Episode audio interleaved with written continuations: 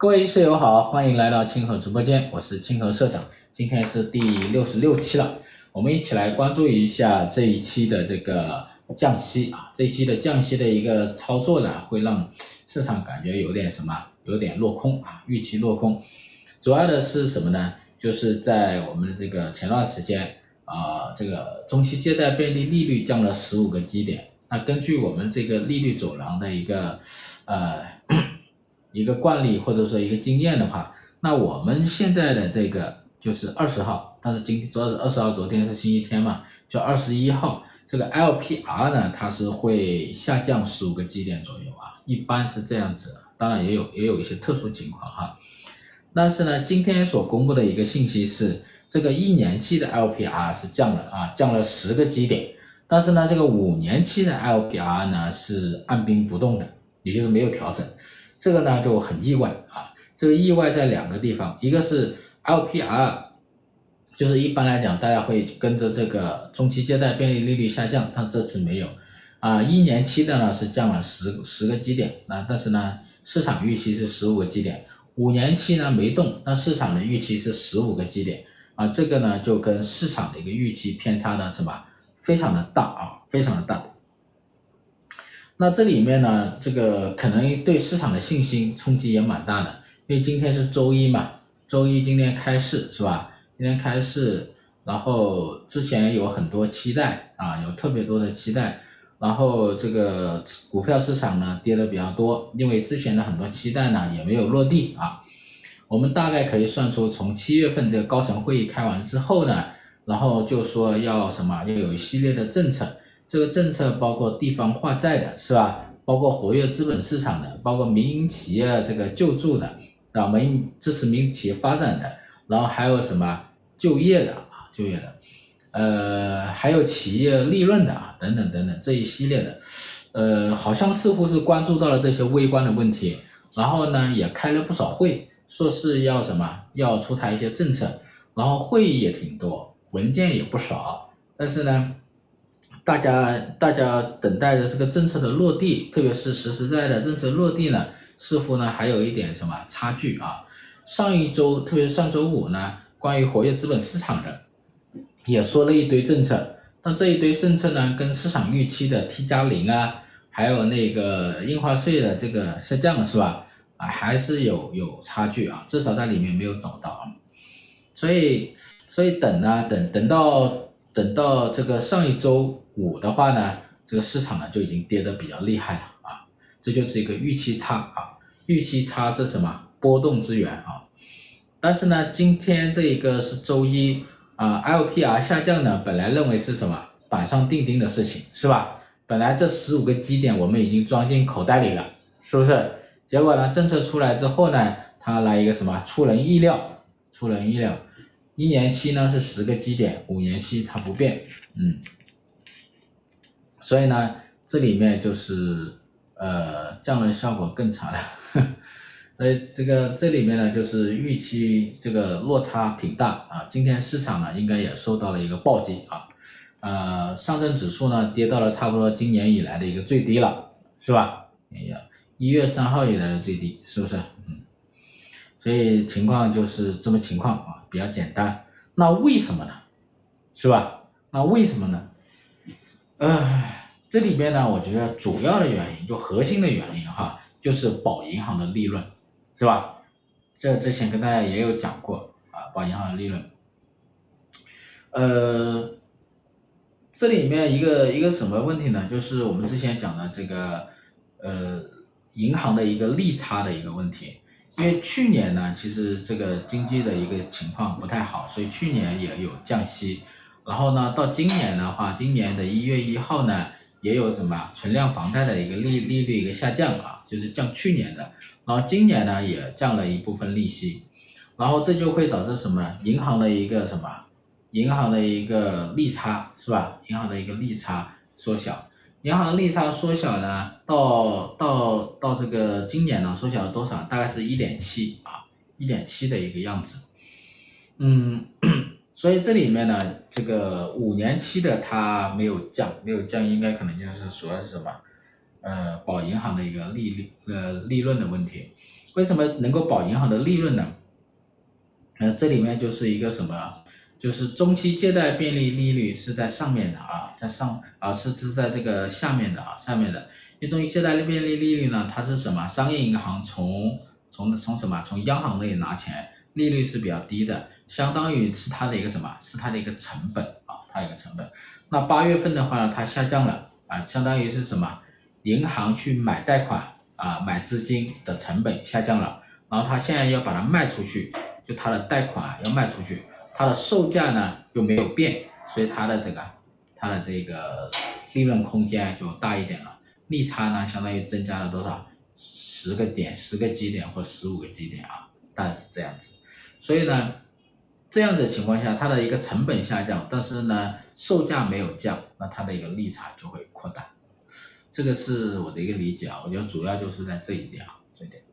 那其实市场很关注一点是什么？就房地产啊，因为房地产跟这个5年期的 LPR 很相关，是吧？5年期的 LPR 呢，它会什么？它基本上就决定了这个房地产的一个贷款的一个价格，一个是现在的新房的一个房地产的一个价格啊，新房的房地产的一个什么贷款的一个利率，基本上就会什么及时的一个下调啊，及时下调。但是呢，存量房贷的一个利率呢，它要到明年1月1号。那即使你现在下降的话呢，到明年1月1号它是会有可能会下降的。但是呢，这一次5年期的 LPR 没有降，那意味着呢，就什么对房地产这一块呢，它就没有提供这个降息的一个支持啊，成本没有下降。那为什么这里边要突出房地产呢？因为房地产呢是最近大家感受到的冲击最多的。一个就是有一些房企有要面临一些债务的风险，特别是像碧桂园这些大型的一些房企，是吧？然后第二个的话呢，就是现在的房地产的一个市场情况很差啊，就在2季度的基础上呢，又比较大幅度的下滑。像7月份啊，我之前跟大家解读过房地产的一个数据啊，7月份的销售啊、投资、融资这3大数据。都跌到了什么今年以来的一个最低水平啊，就是它的一个绝对值啊，绝对值都跌到了今年以来的最低水平，这个很吓人的，是吧？那8月份有没有好转呢？我现在看到的一个数据是8月份，就8月1号到8月20号，全国30大中城市的房地产销售也是下滑了20%几啊，同比下滑20%几。所以呢，8月份呢又继续的下滑，销售继续下滑，我相信啊，投资和融资也会继续的下滑啊，因为现在投资和融资，特别是融资这一块啊，没有其他的一个政策进行支持，对吧？我之前跟大家讲过哈，这个金融16条呢，其实没有对开发商进行太多的一个什么流动性的一个支持，特别是国内贷款，国内贷款依然是非常低迷的，还有什么债券本来这个市场已经破坏了啊，已经破坏了。然后所以房地产如果靠销售去带动的话呢，这个它的开发商啊，它很难解决这个债务的一个风险。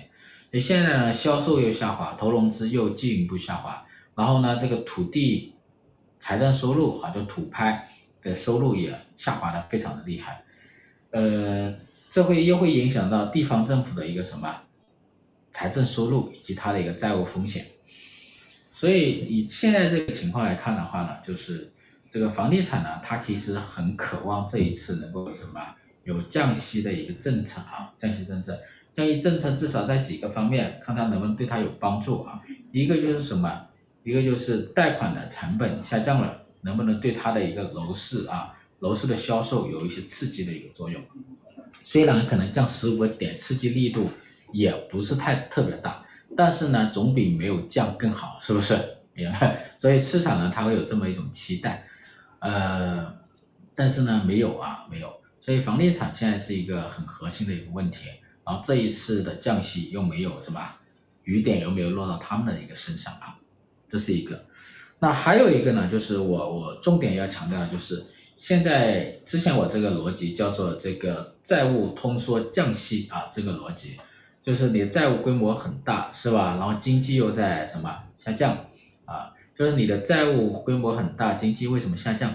之前也债务规模很大，也在借债，但是经济似乎是在上涨的，那就是因为就是之前你还在什么扩表，是吧？当你的资产负债率到了一定的程度啊，你的杠杆率到了一个极限，你没有办法扩表的时候呢，那你又怎么大量的借旧还啊，借新还旧啊，当然借新还旧，然后呢，大量的资金都在还利息、还旧债，然后更少的什么，更少的投资，更少的消费，那你的经济就会进入一个什么下行。进入下行，价格下跌，价格下跌就真实的利率上升，真实的融资成本上升，真实的债务负担上升，所以这个时候呢，自然利率它是什么？它是走低的，下降的啊！你看我们今年这些利率都是在走低的，是不是？所以这个时候呢，就需要什么？需要降息。这时候降息有几个理由，一个就是自然利率本身在下降，所以呢，你也得跟着它降嘛，是吧？这样有利于促进什么？促进于这个市场的效率的一个提升。第二个的话呢，就是你的债务成本很高啊，是吧？真实的债务成本是在增加的。现在中国的真实的债务成本在增加，美国的真实的债务成本也在增加啊。中国现在的真实的这个利率啊，利率在上升，美国的真实利率也在上升，所以现在两个国家的真实利率都在上升的一个阶段。怎么去看一下怎么去抑制经济啊？美国是因为它经济过热，然后它加息加得很高了，然后通胀率也降得比较低了，所以真实的这个利率比较大比较高，抑制它的经济过热啊，抑制它的通胀。中国呢现在就属于经济在下行在衰退啊，然后呢这个通胀率呢降得非常低啊，降到负值了，然后把真实的利率给拉高了。虽然现在的政策呢也在降息，但是降息的力度不够，它跟不上什么？跟不上这一个经济下行的一个速度，跟不上这个 CPI 下行的一个速度，所以呢导致它什么？导致它的一个增速啊，导致它的一个真实的利率的上升，真实债务负担的一个增加。所以这个时候呢，需要果断，需要加快速度去降息啊，不要犹豫，这一点是很重要的，非常重要啊。就我跟大家之前也讲过了。这个两个例子啊，一个就是美国的一个例子，一个是中国的一个例子啊，一个是日本的例子啊。日本呢，当时是90年发生这个泡沫危机，你们可以看一些相关的书。90年那个泡沫危机，就是股票市场泡沫崩溃之后呢，最开始这个决策者也是犹豫的，因为最开始决策者呢认为什么？认为这个市场啊会很快的会回来啊，会回来，不会出现这种大萧条啊、大衰退啊。然后呢，在这个1990年之前，就日本政府呢也对它的楼市实施了五花大绑，因为当时楼市很火嘛，是吧？泡沫很大，对它实施楼市这个五花大绑。所以到这个90年泡沫危机刚崩溃那一年呢，他们还没有想到快速要去解除这些五花大绑。然后呢，日本央行呢也没有想到立即的一个救市啊，所以到1991年，日本的央行才开始降息。然后当时他就反应过来，降息的速度然后就很快，到1995年呢就降到了零，降到零。所以这个时候我们看它的反应是蛮快的啊，这个91年到95年。但是我想说的是，但是呢，跟08年的时候没法比，跟2020年的时候这个美联储也没法比啊，没法比。后来呢，这些央行呢，他就知道这个经验，啊，所以呢，如果回去复盘的话，91年到95年，然后呢，它的利率降到零，这个速度还是太慢了啊，速度太慢了。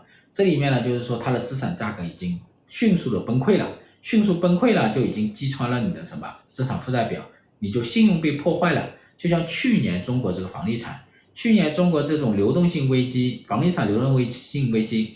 直接就击穿了像恒大这一类的这个大型开发商的资产负债表，就他的信用被破坏了，他没有能力在市场上融资了。你现在这一种房地产开发商，你给他债券，他在市场上进行融资，债券市场融资，他也没有这个融资能力了，是不是？然后这个另外一个就是这个。另外一个就是什么呢？就是这个真实的债务负担其实在上升的啊，在上升，所以这个时候压力非常大，债务容易什么？容易暴雷。那降息它有一个很好的好处是什么呢？就是它要去置换这个债务，是吧？把这个低利息的债务，然后呢去置换原来高利息的债务，迅速的降低自己的负担嘛，这一点很重要。所以我之前跟大家讲过，还有一个就是美国例子。美国例子呢，最开始就弗里德曼发现的，是吧？弗里德曼去研究说，这个美联储的一个早期啊，美联储这个在大萧条的一个早期，它并没有快速的降息，它反而是什么？反而是加息，反而是紧缩什么货币啊？紧缩货币，紧缩货币呢，导致了这个市场的一个流动性的一个紧张，然后呢，加速了这个资产的一个价格下跌，然后呢，加重了这个债务负担，阻碍了一个市场出清。然后导致什么大萧条的一个蔓延啊？弗里德曼这个观点抛出来的时候呢，是受到了蛮大的一个关注的啊。那为什么会这样呢？弗里德曼他把它归咎于什么？归咎于美联储内部的一个权力斗争啊，内部权力斗争。其实拉长时间来看的话，美联储最开始成立的时候，因为美联储它的一个出资方是私人部门嘛，就是美国的一个私人银行嘛，但它的一个决策部门又是什么？又是公共机构啊，决策部门主要就是公共机构啊，一个是美联储这个7个理事，另外一个就是什么议息会议啊，就是我们说的这个公开市场委员会啊，它里面呢的成员当中，主要还是什么这7个委员来控制，他们有掌握了比较多的一个投票权，所以呢，它的决策机构呢基本上可以定为是一个什么公共机构，但它的出资方就我们说的股东哈，包括它的这个联储银行。都是私人机构啊，都是私人部门。那这种情况下会有个什么？就早期美联储成立的时候呢，它还是一个什么？还是大量的一种私人企业、私人银行的一种思路在主导这个银行的一个政策啊。就我们说清算主义嘛，清算主义。所以清算主义呢，就是说我美联储，我作为一个公共机构，那我也像私人银行一样去规避市场的风险，是吧？当市场出现这个危机的时候，私人银行是在什么缩减自己的货币的，是不是啊、减少自己的贷款的。那美联储呢，它早期的时候也是这种思路。那是大萧条爆发之后呢，早期他们也是这样。但是呢，这个弗里德曼认为这里面是有权力斗争的。实际上那个时候正好是什么权力的一个斗争很激烈的时期，也是什么人的一个权力人的一个什么交换啊，也是什么它的一个政策思路的一个改变啊。政治思路有改变，后面的话呢，美联储呢，它就什么实施了这一种凯恩斯式的一个政策，我们叫逆周期调节政策啊，就是当这个经济危机来的时候，它迅速的降息啊，迅速的实施宽松政策，这个是一种货币政策啊，跟之前的这种清算主义它是不太一样的。后来到2008年金融危机的时候呢，当时就是伯南克。他来担任这个美联储主席，他就什么迅速的降息啊，迅速降息。这个很有意思的是，在这个危机之前吧，我记得吧，有一次弗里德曼生日，然后伯南克呢就邀请过去，然后他还在上面发言，他就对着这弗里德曼说，如果危机再次来临，我们绝对不会像大萧条那个时候那么做啊，我们会迅速采取行动啊。然后2008年金融危机的时候呢，他就迅速采取行动。但是呢，那个谁，辜朝明是吧？写《大衰退》的是辜朝明，他说这个伯南克是看了我的书，然后听了我的话，然后他迅速的采取行动。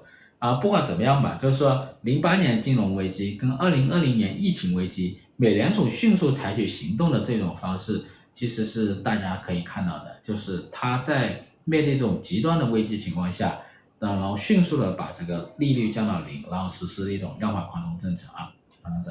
那之后呢？日本呢？它是什么呢？日本呢？它是在91年到95年把利率降到0附近，但是呢，辜朝明认为它的这个效果很小啊、是不是它降的速度太慢了？应该快一点，比如说92年就降到0，是不是还能对资产价格有提振作用或者有保护作用啊？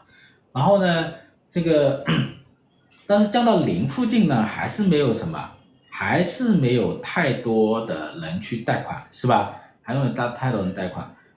它有一项数据，就是1995年到2005年，是吧？这10年的时间里，日本的它的一个贷款，银行贷款和市场上的一个融资是净减少的啊，一直到2005年之后呢，它才什么？它的这个贷款和融资才回正。这说明了它的什么资产负债表衰退经历了这10年的一个比较极端的一个时期啊。所以当它的政策利率到了0附近的时候呢，依然没有办法刺激什么市场的一个贷款的一个回正。实际上呢，就是到1997年这个时候呢，日本呢它就再一次遭遇了一个危机，就是什么就是亚洲金融危机啊。然后呢，到2000年的时候呢，又遇到了美国的那个就是纳斯达克的这个互联网危机，对日本呢就连续的一个冲击。实际上进入到2000年之后，就是千禧年之后呢，日本央行就开始想办法改变了。他们也是在什么，在一个就央行领域的无人区里探索啊。因为你看我的货币政策是吧，我的政策利率已经降到0了，那我好像是不是没有工具箱了？是吧？我的工具箱里只剩下喇叭了，是吧？要不就是眼罩。那日本央行呢，当时就怎么办？就只能去创造工具。所以呢，他当时就走了几个工具。他们最开始做，比如说这个负利率，是吧？负利率就政策利率呢，我降到负，我贷款我贷给商业银行，我还给他补贴啊，刺激商业银行去什么贷款啊，刺激商业银行。然后呢是什么呢？还有就是购买什么 ETF。就当时千禧年之后，日本的这个股票市场也受到了冲击，当时的这个纳斯达克危机冲击到了他们。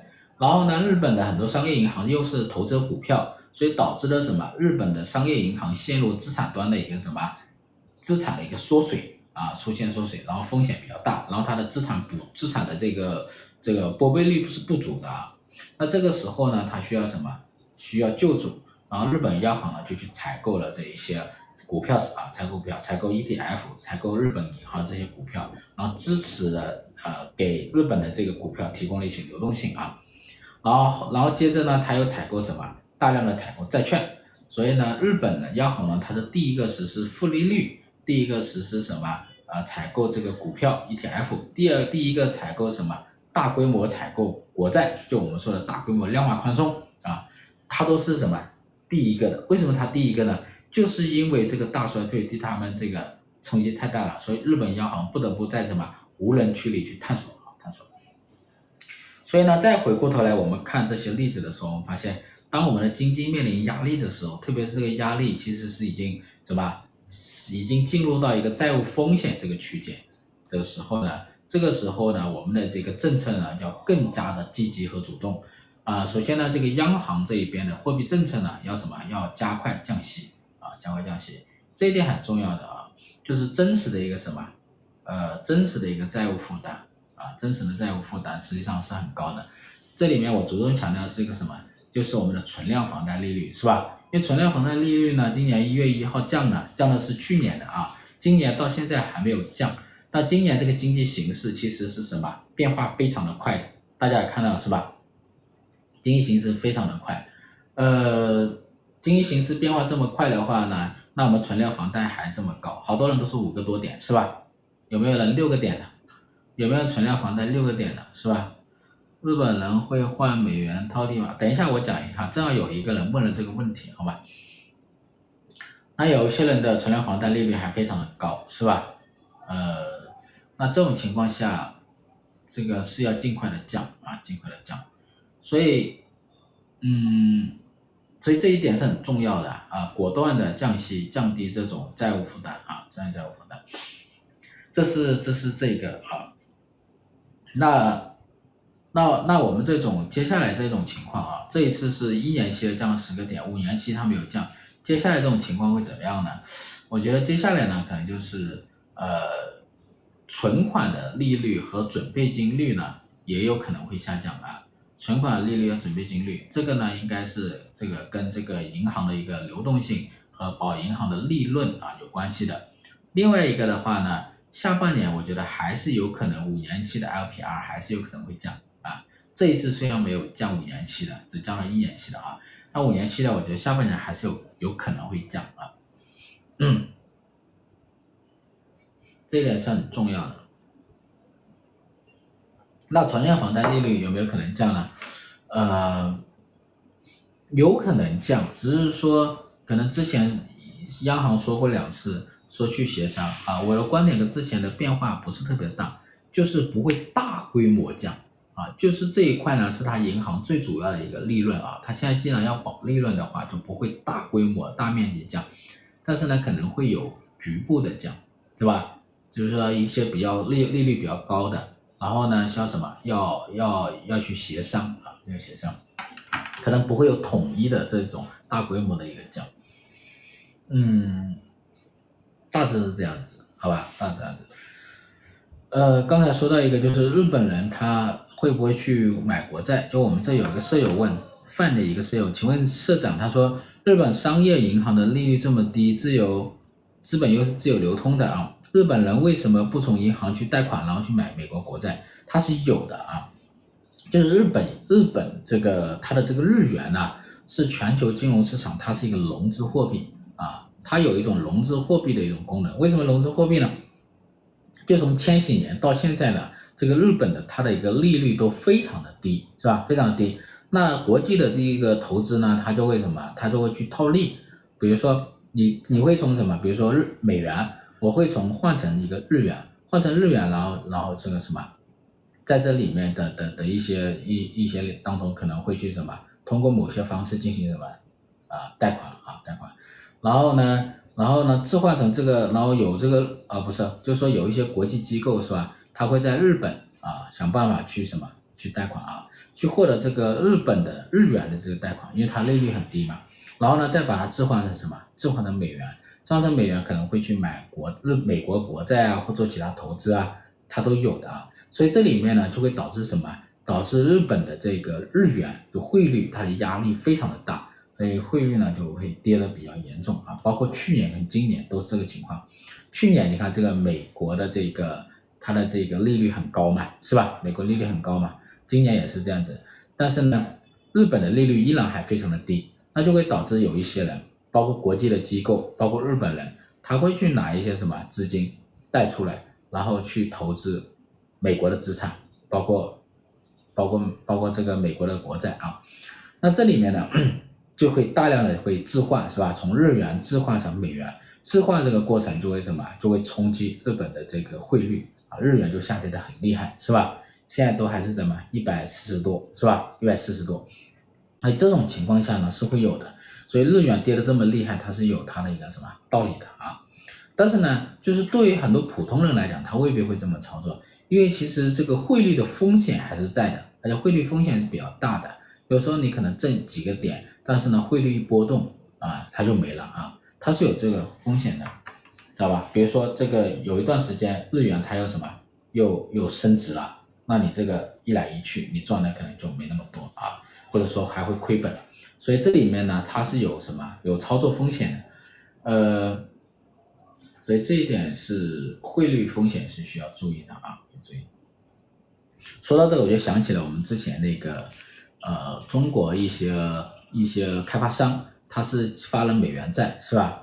发了美元债，你看当时发美元债的时候，那个汇率是多少？6个多点，是吧？现在7.3，所以现在就光这个美元债这个地方，就光汇率的这个风险啊，都是蛮大的。光如果把这个汇率加上去的话，那他们这些开发商发美元债的成本都是非常高的啊，所以呢。